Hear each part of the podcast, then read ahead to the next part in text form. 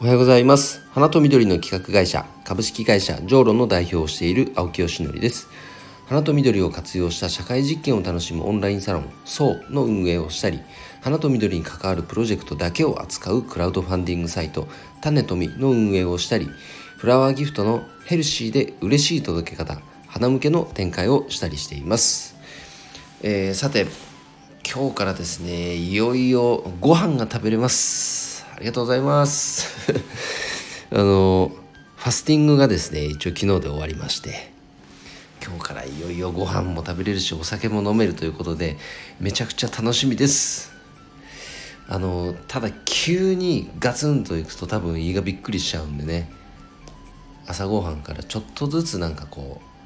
うなんだろう味を濃くしていくというかなんかそんな感じにしたいと思いますけどもいやーなんかこの週末は食べ過ぎちゃいそうでございますが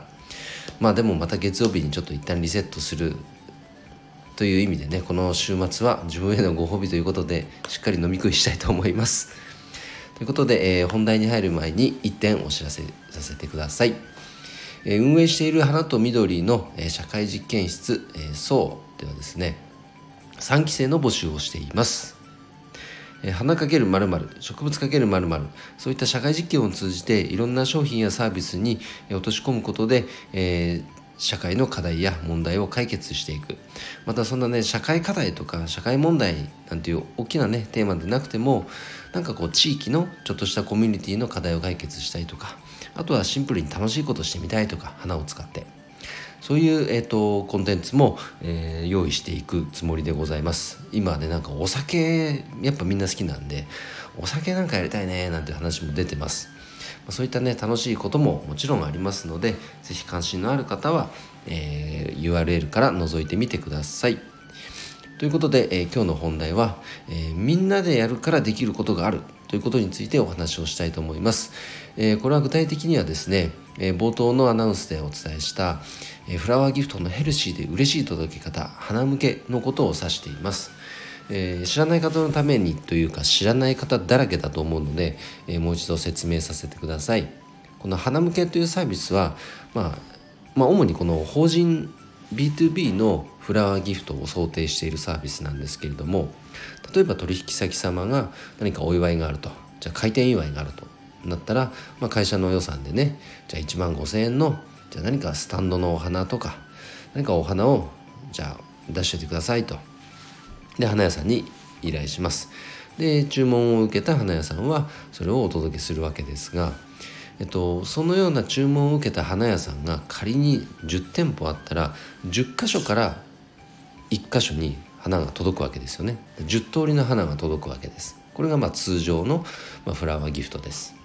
でもそれによって今何が起こってるかというといただいた側の視点からするとですねもちろん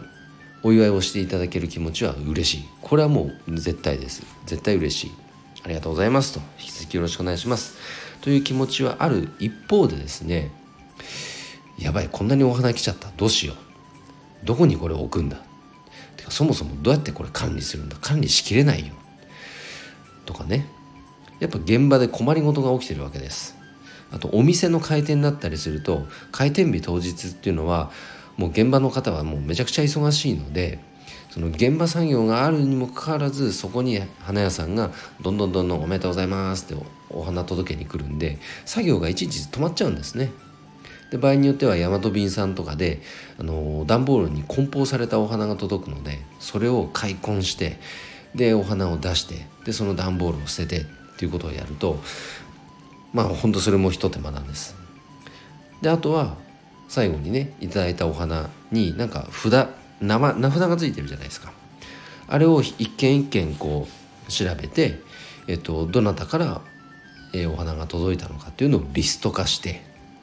でそれをもとにお礼状を送ったり何かねメールなのか分かんないけどまあ返返信をするわけですね、まあ、お礼をするわけです。なので結構手間がかかるんですよ。いただいた側が。これなんとかできないかなってやっぱ考えたんですね。というのもやっぱり花業界の視点から見てもやっぱりお届けした時にあれこれ持ってきちゃって大丈夫かなってすでにもうお花が大量に届いてるね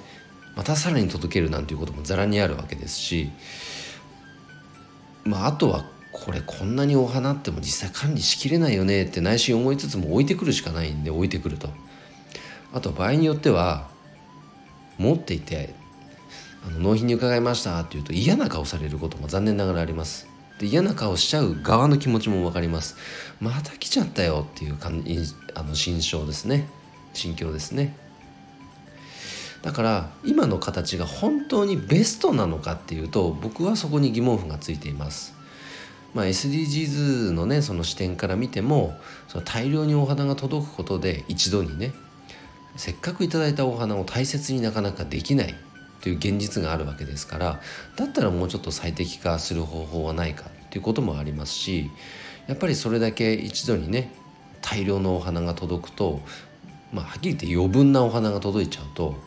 どうしてもそこでそのゴミとしてね処理されてしまうものも、えーと、多々出るわけです。あとは、えっと、いろんなところから一箇所に届けるわけなので、まあ、当然そのね移動によるその温室効果ガスこれが排出されるわけですからでもそれをえっと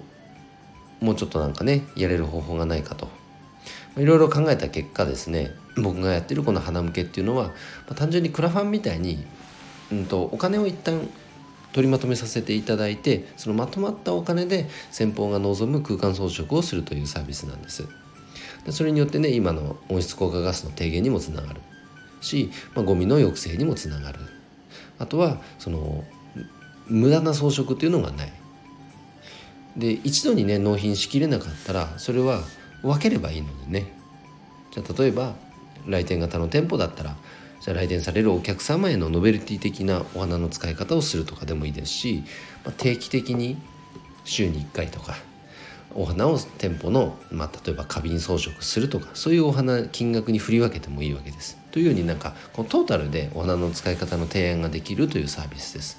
これ実際に先日も数日前に納品があったんですがとても喜ばれましたね。30名ほどの、まあ、とある会社のね70周年のお祝いだったんですけど30数名の方から、えっと、このサービスを、ま、ご利用いただきましてでそれでまとまったお金で、えー、その70周年の節目を迎えた会社のエントランスの装飾をさせていただいたというケースがありました。とても喜ばれましたね。これが一件一件皆さんから送られてたらまあ言ってしまえば三十数件のお花が届いてたわけですよ。三十数個のお花が。もちろん気持ちは嬉しいでしょうけども、まあ、統一した空間装飾っていうのは現実的には難しいでしょうね。であの先日 Voicy の社長とオンリーストーリーの社長の対談のねあのそれも聞いたんですけどオンリーストーリーの社長が、